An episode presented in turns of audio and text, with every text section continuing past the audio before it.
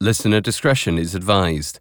This episode features discussions of murder, medical malpractice, and suicide that may be unsettling. We advise extreme caution for listeners under 13. We've all felt the sting of rejection, whether by a love interest or a professional opportunity. The pain of denial often triggers feelings of resentment and disappointment. Fortunately, these emotions fade over time. For most people. There are a small few who never quite heal. And the only balm for these long haul sufferers is a bitter act of retaliation. But for Dr. Anthony Garcia, one strike of vengeance wasn't enough. Angered by countless obstacles to his professional advancement, the doctor obsessed over exacting revenge on the faculty of Creighton University.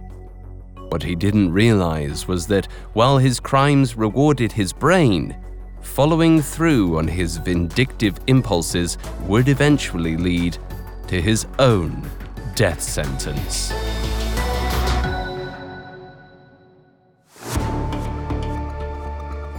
This is Medical Murders, a Spotify original from Parcast. Every year, thousands of medical students take the Hippocratic Oath. It boils down to do no harm. But a closer look reveals a phrase much more interesting I must not play at God. However, some doctors break that oath. They choose to play God with their patients, deciding who lives and who dies. Each week on Medical Murders, we'll investigate these doctors, nurses, and medical professionals. We'll explore the specifics of how medical killers operate not just on their patients, but within their own minds, examining the psychology and neurology behind heartless medical killers. I'm Alastair Murden, and I'm joined by Dr. David Kipper, MD. Hi, everyone. I'm Dr. Kipper, and I'm delighted to assist Alastair to provide some medical insight into our final episode of the case of Dr. Anthony Garcia, whose career choice was a murderous mistake. You can find episodes of Medical Murders and all other Spotify originals from Parcast for free on Spotify. To stream Medical Murders for free on Spotify, just open the app and type Medical Murders in the search bar. This is our second episode on Anthony Garcia, an American doctor who murdered the son and housekeeper of his former residency director in 2008. Today, we'll reveal how Anthony returned to killing, taking two more victims years after his first crime. We'll also discuss the investigation that intercepted his third act of vengeance and sealed his fate. All this and more coming up. Stay with us. One size fits all seems like a good idea for clothes until you try them on. Same goes for healthcare. That's why United Healthcare offers flexible, budget friendly coverage for medical, vision, dental, and more. Learn more at uh1.com. The Hargan women seemed to have it all. We were blessed. My mom was amazing. But detectives would soon discover Inside the house, there were the bodies of two women. a story of betrayal you would struggle to believe if it wasn't true. I am just praying to God. This is a sick joke. From 48 Hours, this is Blood is Thicker The Hargan Family Killings. Listen to Blood is Thicker The Hargan Family Killings wherever you get your podcasts. Ryan Reynolds here from Mint Mobile. With the price of just about everything going up during inflation, we thought we'd bring our prices down. So to help us, we brought in a reverse auctioneer, which is apparently a thing. Mint Mobile unlimited premium wireless. Have to get 30, 30, bit to get 30, bit to get 20, 20, 20, bit to get 20, 20, bit to get 15, 15, 15, 15 just 15 bucks a month. So, Give it a try at mintmobile.com slash switch. $45 upfront for three months plus taxes and fees. Promo rate for new customers for limited time. Unlimited more than 40 gigabytes per month. Slows. Full terms at mintmobile.com.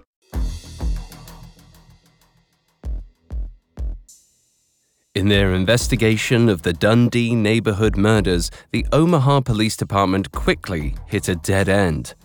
A year after the 2008 killings, the case was declared cold.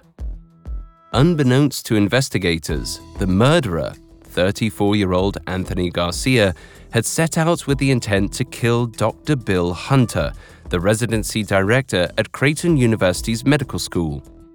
But when he learned Dr. Hunter wasn't home, Anthony changed course to inflict an emotional wound.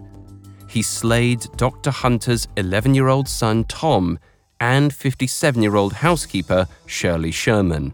With his revenge taken and no one on his trail, Anthony Garcia pursued work in the medical field once again. Though he'd faced a series of uphill battles in his attempts to work as a doctor, he was relentless. By March 2009, Anthony had moved to Illinois, where he'd previously secured a temporary medical license. This gave him access to contract jobs across the state where he primarily performed health screenings for patients at clinics. Unfortunately for Anthony, these gigs were relatively low paying and thankless.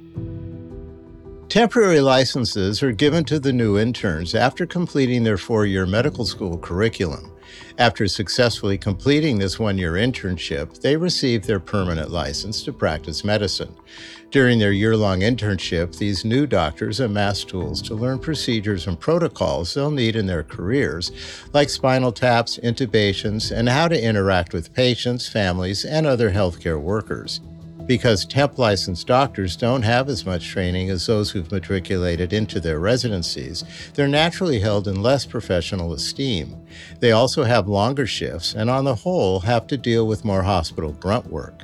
One conceivable benefit for someone that's licensed during this training period is their protection from liability for alleged malpractice. The individual training programs assume their legal responsibility for any perceived wrongdoing, so the educating doctor doesn't become vulnerable to expensive and punitive lawsuits. Under the right circumstances, I suppose a student doctor could try to take advantage of this in some nefarious way. But as usual, Anthony Garcia wasn't willing to put in the effort to get the career he supposedly wanted. When the temporary jobs in Illinois proved dissatisfying, Anthony decided to try his luck in Indiana. By 2010, Anthony had obtained another temporary license. Soon, he began working at a federal prison in Terre Haute, providing healthcare to inmates. Apparently more lucrative than his roles in Illinois, the job enabled Anthony to buy his first home. He followed up that investment by purchasing a black Mercedes SUV and a Ferrari. Along with his evident efforts to better his external circumstances, Anthony also pursued treatment for alcoholism. He even prescribed himself antidepressants and antipsychotics to improve his mental health. But Anthony never quite gave up his dependency. After work, at a local gentleman's club, he'd knock back beers and fraternize with female dancers who affectionately called him Dr. Tony. At the club, Anthony was admired and praised, something he never got in his professional life. Bolstered by liquid courage and the compliments of paid dancers, Anthony bragged about his double murder. The dancer he hoped to impress, Cecilia Hoffman, laughed awkwardly. She assumed Anthony invented the heinous story for attention. But the comment did stick with her, and alcohol stuck with Anthony. Throughout 2011 and early 2012, Anthony often showed up to work intoxicated he got aggressive with colleagues and supervisors and even sent his boss a threatening voicemail. After countless incidents, he was forced to resign in the summer of 2012. Consistent with his pattern, Anthony Garcia didn't wait before applying to other jobs. In fact, it seems he made the jump in logic that his failures with hospitals would cease once he secured a permanent medical license so he sent an application to Indiana's licensing board. It didn't take them long to dig up details from Anthony's concerning past. In September 2012, someone on the board contacted Creighton University's chair of pathology, Dr. Roger Brumback. He'd helped in Anthony's firing, So when they tried to confirm Anthony's experience, Brumback offered an honest reflection on Anthony's untimely exit from the school. Three months later, in December 2012, the board denied 39 year old Anthony's request for a permanent license. Though they never revealed the name of the Creighton faculty member who provided the records, they likely mentioned that his offenses at the Nebraska school were grounds for his rejection. In immediate rage, Anthony blamed Dr. Chandra Bewtra, the doctor he'd had the most trouble with while a resident from 2000 to 2001. In his mind, Dr. Bewtra's eviscerating review marked the beginning of all of his obstacles. To console himself, Anthony sought refuge in alcohol and returned to his irresponsible habits, showing up to work under the influence and often growing belligerent. On January 2nd, 2013, he was fired from another medical job in Indiana. Demoralized by repeated failures, Anthony fell into his most vicious drinking binge yet. On January 5th, days after his firing, he was admitted to the hospital three different times for blood alcohol content well over the legal limit. This began a month long spree of emergency room visits, 911 calls, and interactions with police for public intoxication. Anthony's self prescribed antidepressants and antipsychotics only exacerbated the alcohol's effects. When combined with prescription medications like antipsychotics and antidepressants, alcohol has a potentially toxic effect on the body and mind. Antipsychotics and antidepressants have depressant effects that slow the central nervous system, creating a calming impact. Because alcohol is itself a depressant and can interfere with how these psychotropic drugs work, there can be a synergistic effect from this combination that can cause extreme sedation, drowsiness, and a lack of coordination. If someone were to experience this in the wrong setting, they could physically hurt themselves or the people around them. Even though alcohol can temporarily elevate one's mood, it'll definitely interact with these kinds of medications and could ultimately heighten someone's depressive and psychotic symptoms. It's safe to say that mixing of these substances is risky and definitely has the potential to drastically alter someone's judgment. Consumed by dark thoughts turned obsessive by alcohol and prescriptions, Anthony continued to stew in his rage at Dr. Bewtra until he decided it was time to act. On January 10, 2013, Anthony conducted an internet search for Home Residence Bewtra, Omaha, Nebraska. Just five years earlier, he'd begun his revenge the same way by carefully seeking out Dr. Hunter's address. Now, his second murder plot was taking form. But he was less careful this time around. On March 8, 2013, Anthony entered a store in Terre Haute and left with a semi automatic pistol. In doing so, he'd left a clear trail for investigators. This was a stark difference from his reliance on cash and kitchen knives during the Dundee murders. The gun purchase seemed to represent the growth of Anthony's anger. Perhaps in the case of Dr. Bewtra, he yearned to hear the sound of gunfire. He did have the presence of mind to wait a while, though. A full two months later, in May 2013, Anthony got into his black Mercedes SUV and headed to Omaha. His objective was simple punish Dr. Bewtra for standing in the way of his success. Fortunately, when Anthony pulled up to Dr. Bewtra's residence on May 12, 2013, Dr. Bewtra and her husband were out on a lunch date. When they returned, however, they saw signs of an attempted break in. Across town, Anthony Garcia sat in his car in the Wingstop parking lot, frustrated that his plan had been derailed. After ordering from the fast food chain, he searched the address of another Creighton University professional. Dr. Roger Brumback. Anthony was pleased to discover that the man's house was just a few miles from the restaurant. Around 3 p.m., 65 year old Dr. Brumback painted the walls of his foyer as part of a big home renovation. He and his wife had planned to sell their house and move to West Virginia. A sea of boxes now spanned their abode.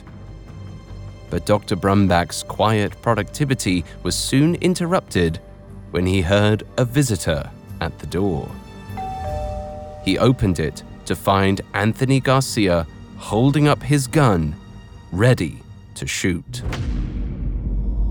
Dr. Brumback managed to grab the weapon before Anthony could move the trigger. But Anthony fought back, regaining his grip on the gun in Dr. Brumback's hands. In the two man struggle, Anthony took the upper hand, letting off three shots before the magazine fell out.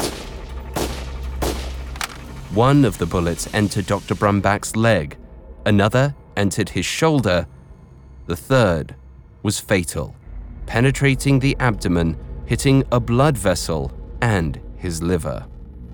Though Dr. Brumback was shot in three places, the most lethal was likely the shot to the abdomen. This is because we know the bullet hit a vital abdominal blood vessel and his liver, possibly puncturing or tearing through his hepatic veins, hepatic arteries, or portal vein. This would have caused severe bleeding that could have ended Dr. Brumback's life very quickly, and this is because of the strong blood flow pressures in our arterial vessels. Gunshots to the leg and shoulder are statistically less deadly because there are no vulnerable organs in these areas, and the blood vessels running through them are generally smaller and surrounded by muscle. However, if Brumback was shot in the leg, hitting his femoral artery, he could have bled out very quickly. This also holds true for the destruction of major blood vessels in the shoulder, like the thoracoacromial artery. However, odds say the abdominal hit was the cause of death. Dr. Brumback's wife, Mary, heard the shots. She came running toward the door to find her husband bleeding out. To her horror, Anthony ran at her. Anthony hit Mary across the head with the unloaded gun, knocking her to the floor. Anthony fled to the kitchen and returned with two knives. Mary held up her arms to defend herself, but Anthony eventually stabbed her neck. It was the same tactic he'd used five years ago. Like Tom Hunter and Shirley Sherman, Mary Brumback died of a severed carotid artery.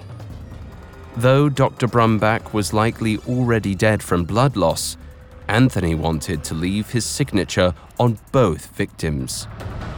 He stabbed Dr. Brumback in the neck six times again severing the carotid artery.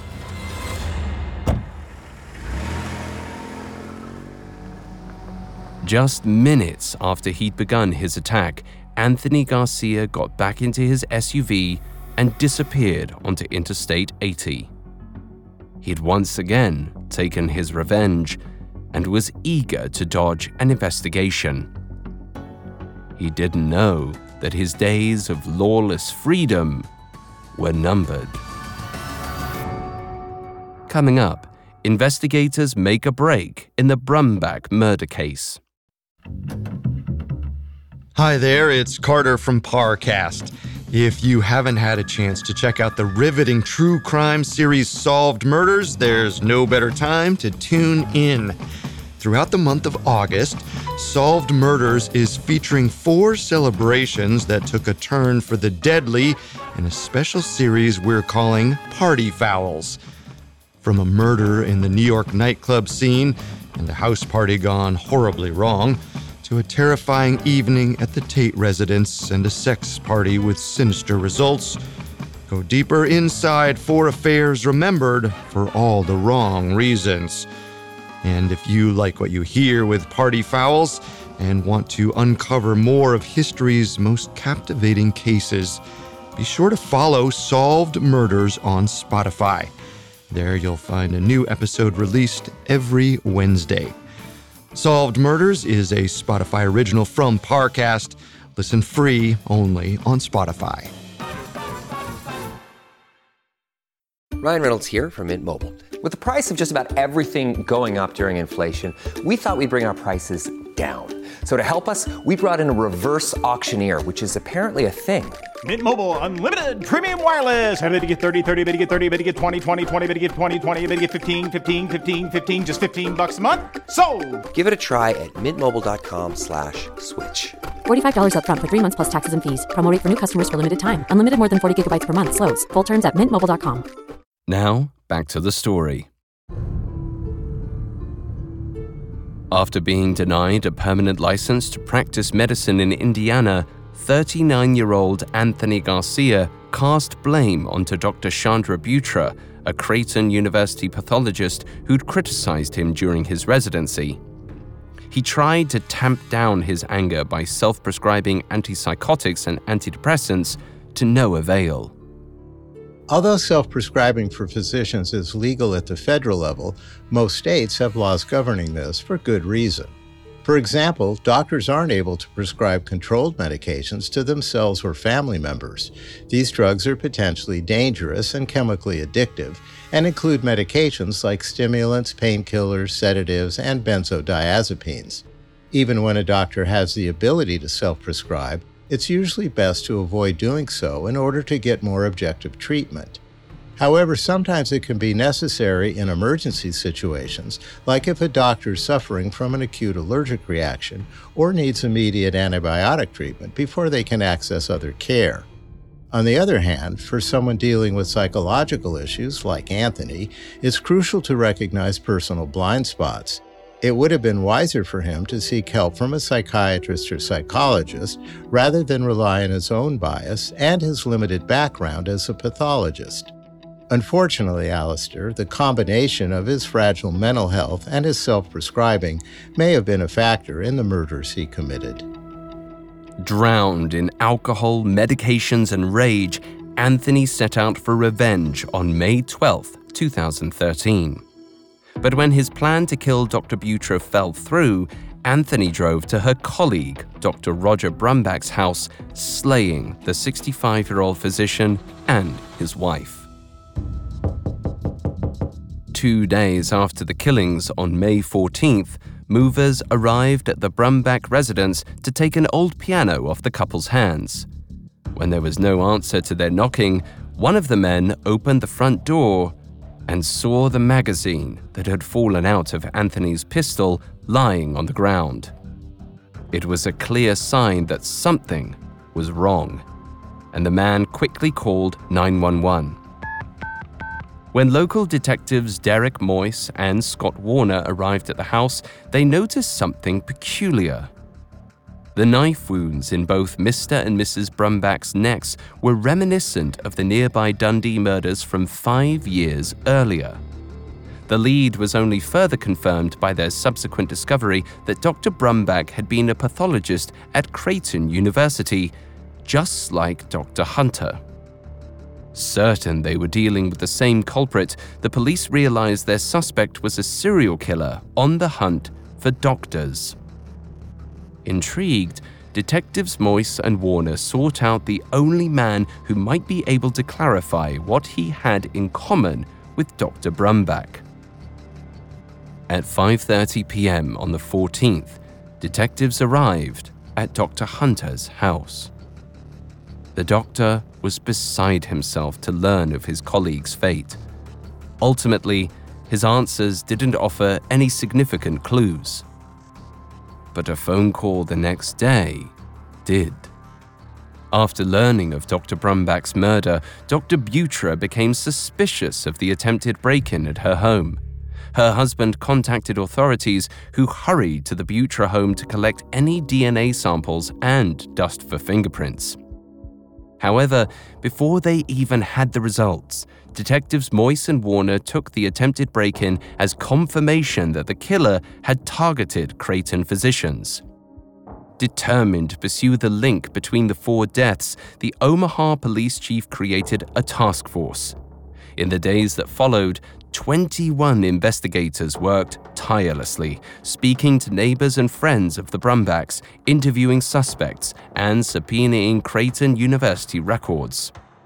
Weeks later, On May 27, 2013, Detective Mois learned of Anthony Garcia. The troublesome resident's resignation letter had been signed by Dr. Hunter and Dr. Brumback, and there were records detailing the conflict between Anthony Garcia and Dr. Bewtra. Anthony had a motive to kill all three of these pathologists. Other clues seemed suspicious as well. Though Anthony currently owned a lavish Mercedes and a Ferrari, records showed that from June 2007 to June 2009, he owned a silver Honda CRV, the same make, model, and color that various people in the Dundee neighborhood saw on the day of the 2008 murders. Three days later, on May 30th, 2013, Mois pulled two detectives from the task force aside. He wanted them to help him dig deeper into Anthony. Together, the offshoot team uncovered Anthony's emails, financial records, and phone calls. They soon found a heap of evidence, including proof of the gun purchase he made on March 8, 2013. It certainly seemed Anthony had the means to kill. As they continued their research, credit card records revealed his meal at the Wingstop in Omaha on Mother's Day, just minutes after the alarm was triggered at the Bewtra's home and an hour before the Brumbacks were attacked. Anthony also received an unanswered call that day that pinged a cell phone tower near Omaha. More than motive and means, these findings showed that Anthony had proximity to the victims, an opportunity. The investigators eventually got prosecutors to order an arrest warrant. In addition, the police were granted access to GPS tracking and kept an eye on Anthony's movements.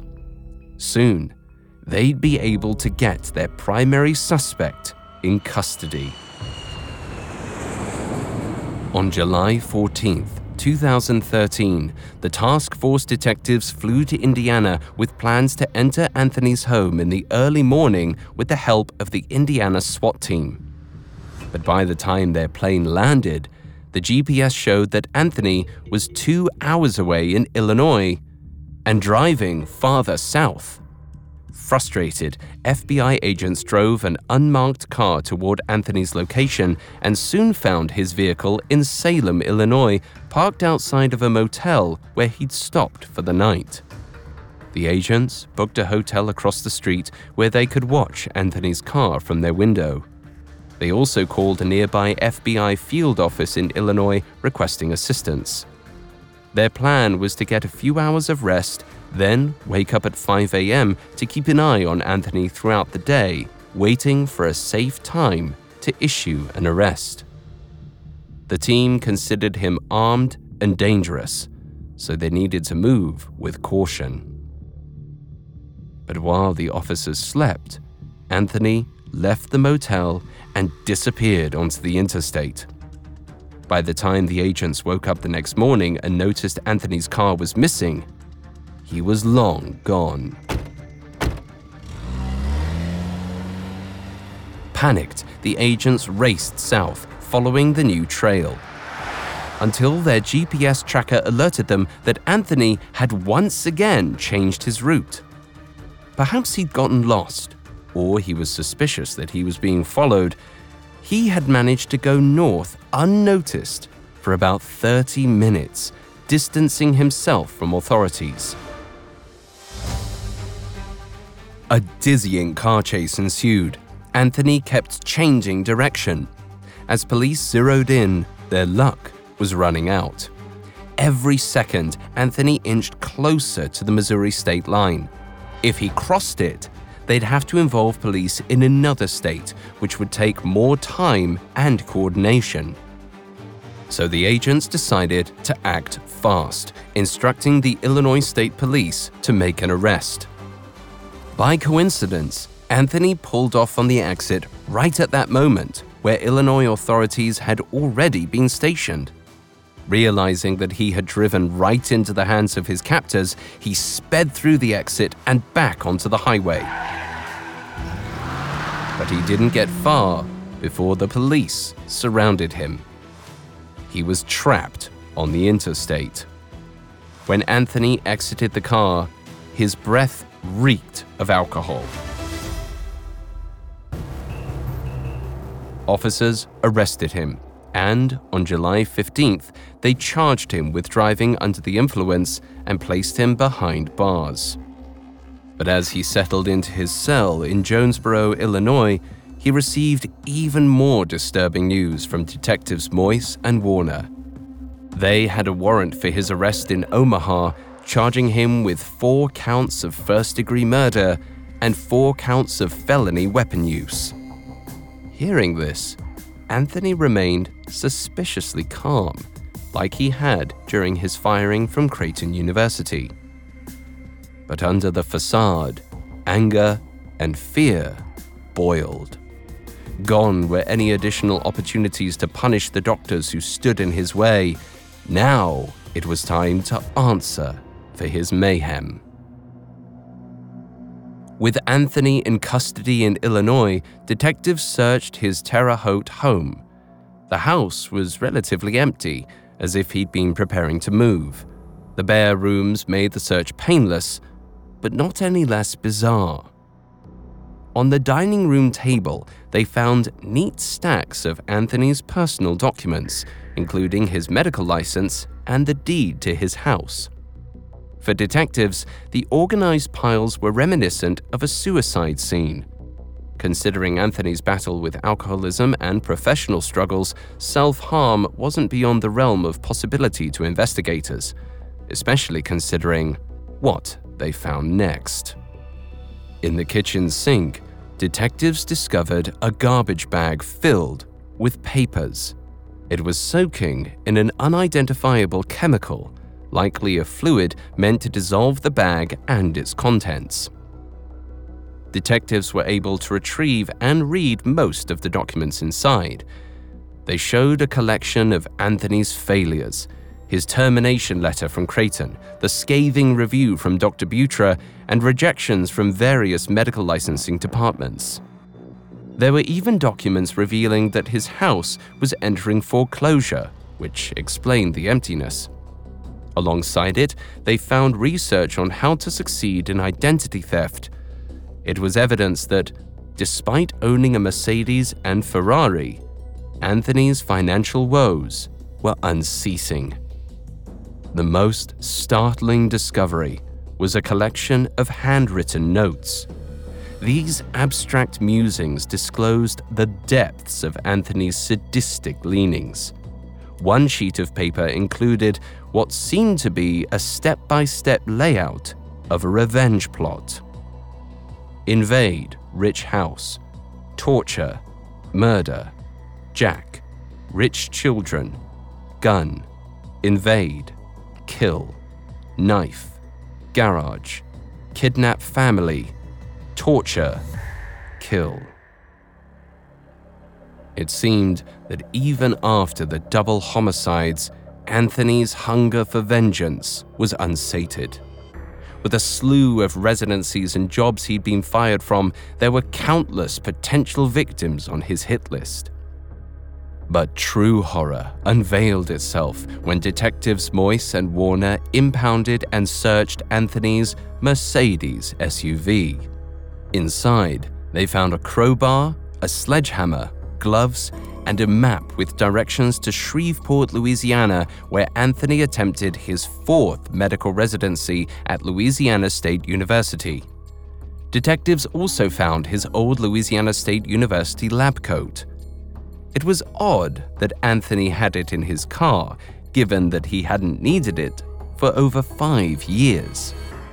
Even odder, the car also included directions from Shreveport to New Orleans and instructions on how to rent a fishing boat in the city.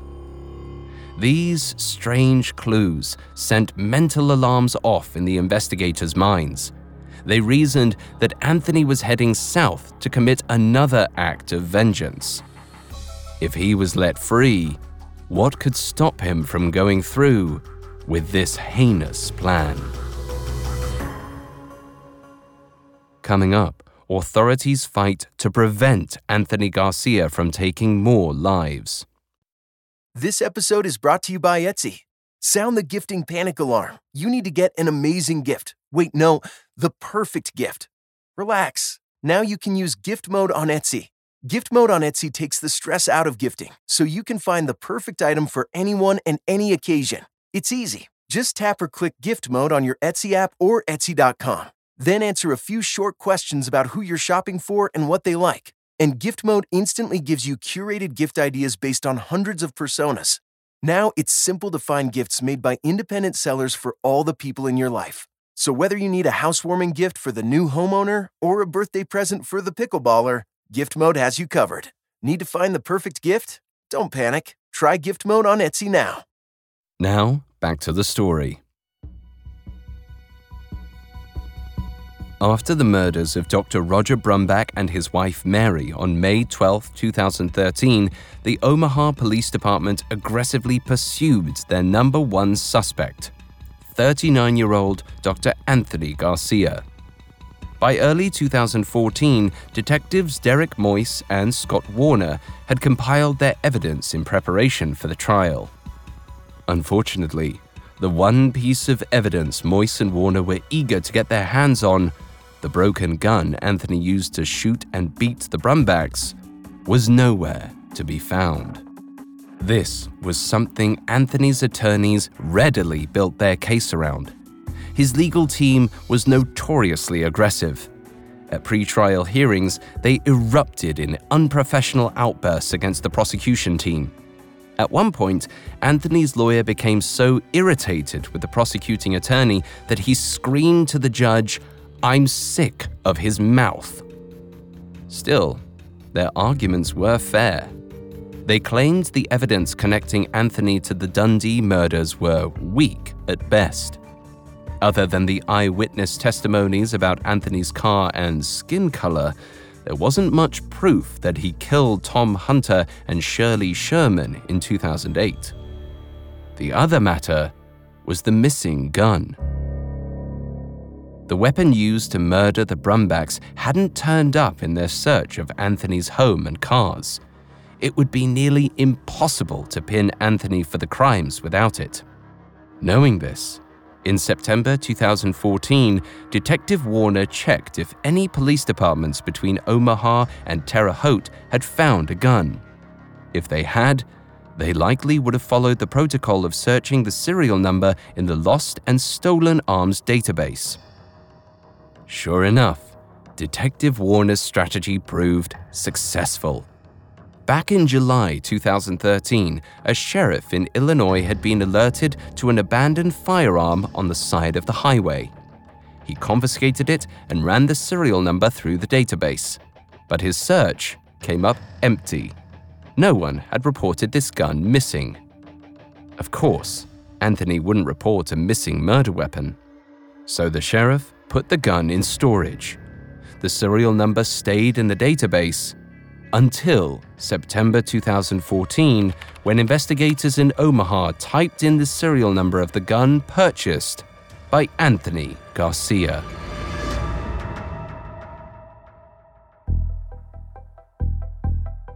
Stunned at their luck, Detective Mois and three colleagues drove to Illinois to retrieve the literal smoking gun. Still, they felt the jury might respond best to witness statements. So they made a point to visit the strip clubs that Anthony had frequented in Terre Haute. That's where they found 26 year old Cecilia Hoffman, the adult entertainer to whom Anthony had confessed the Dundee murders. When the defense got wind of this development, they reportedly launched a vicious campaign to silence Cecilia. They even sent a private investigator to visit her house in June 2015. The man showed Cecilia a detective badge, giving her the impression that he was a member of the police force. By tactics of intimidation, the private investigator strategically made Cecilia question herself and back out of her original testimony. According to Cecilia, this was more of an attempt to end the interrogation. However, the investigators' efforts were ceaseless. Confused, Cecilia emailed the Omaha police investigators on her phone while the man was still at her house. She wanted to know if this stranger was part of their team. The Omaha detectives replied immediately, letting her know that whoever had come was not a member of the prosecution team. She'd still need to testify. Though shaken, Cecilia proceeded with courage.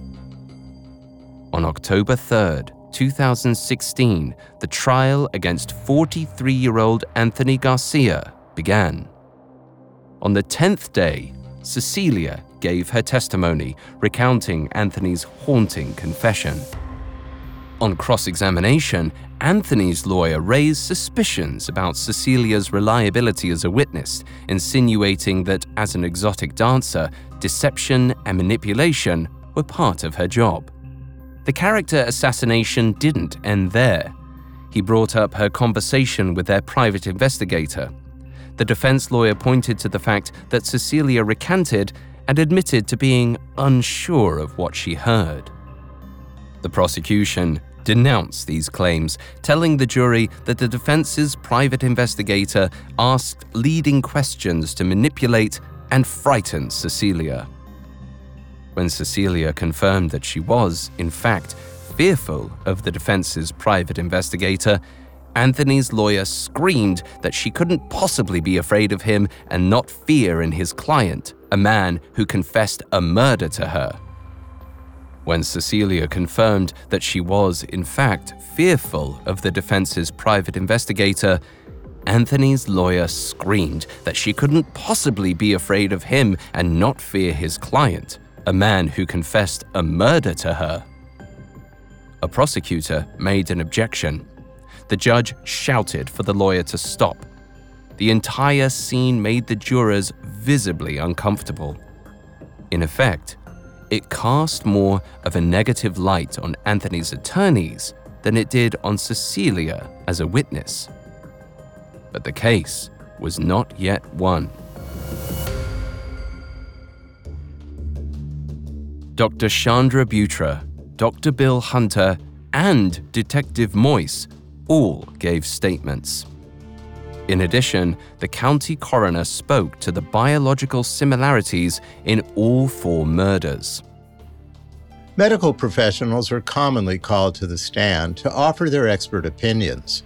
This is necessary because a jury may need help understanding the complex medical information pertinent to a legal proceeding. Doctors who testify bring a sense of objectivity and legitimacy to an argument and also help round out the narrative of a legal team's case. I've testified many times as an expert witness, and several of my colleagues have as well. Doctors are compensated for their time in court, and in fact, many regularly provide testimony for supplemental income. Some also view it as a nice change of pace from the stress of their clinical practices. Whatever the motivation, medical experts are invaluable in the courtroom and are sources of clarity in a confusing and often hostile environment. On the stand, the coroner illuminated the repeated severing of the carotid artery in all four victims. It was a precise hit that only someone with medical knowledge would have used.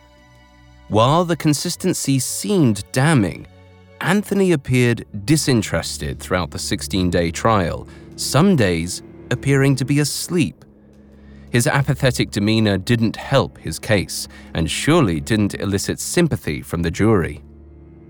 On October 25, 2016, the jury began deliberations, which extended into the following day. On October 26, 43 year old Anthony was found guilty of four first degree murders and four counts of using a weapon to commit a felony. Relief swelled through the courtroom as Tom Hunter's mother and another one of her sons embraced, and Shirley Sherman's family cried. Still, there was a lingering sadness. The four lives lost would never be returned. Grief sat alongside this moment of justice. Anthony's mother also cried, leaning into the shoulder of her husband as they dealt with a different pain. Their son had amounted to far less than what they dreamt for him.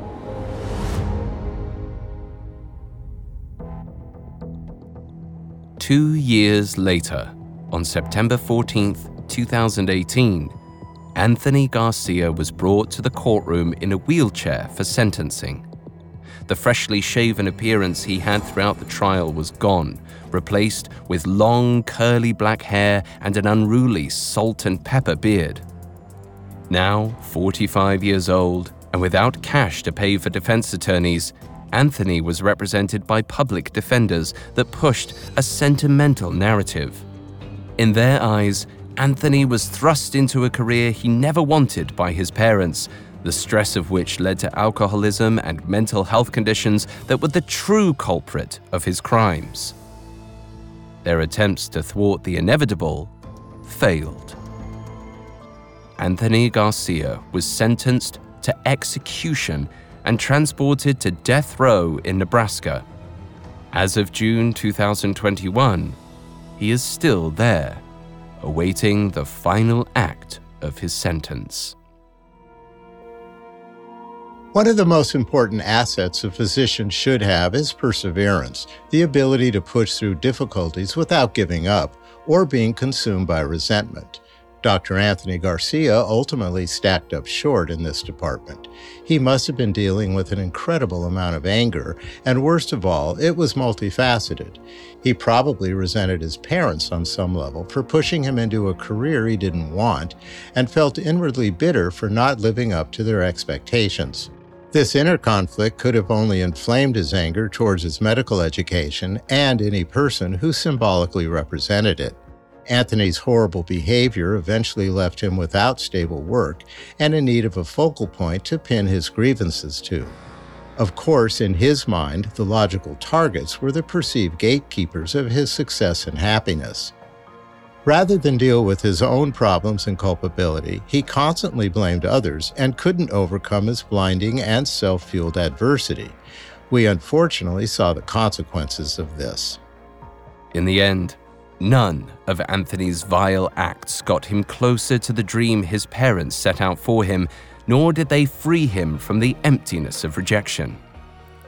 It's said success is the best revenge. But for Anthony Garcia, such redemption remains forever out of reach.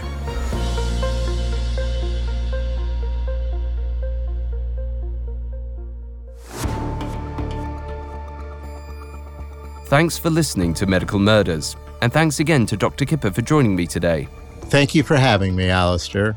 For more information on Anthony Garcia, among the many sources we used, we found the book Pathological The Murderous Rage of Dr. Anthony Garcia by Henry J. Cordes and Todd Cooper extremely helpful to our research.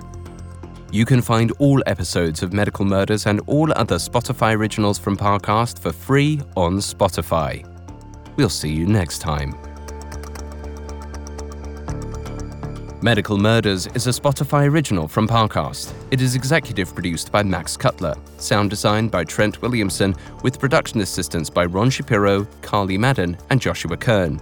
This episode of Medical Murders was written by Courtney Taylor, with writing assistance by Maggie Admire and Lauren DeLille, fact checking by Bennett Logan, and research by Chelsea Wood. Medical Murders stars Dr. David Kipper and Alastair Murden.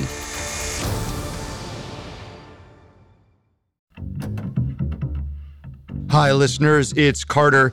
Here's a quick reminder to check out the Solved Murders four part special Party Fowls. Every Wednesday in August, take a closer look at four celebrations that ended in horrific fashion. Follow the Spotify original from Parcast, Solved Murders. Listen free only on Spotify.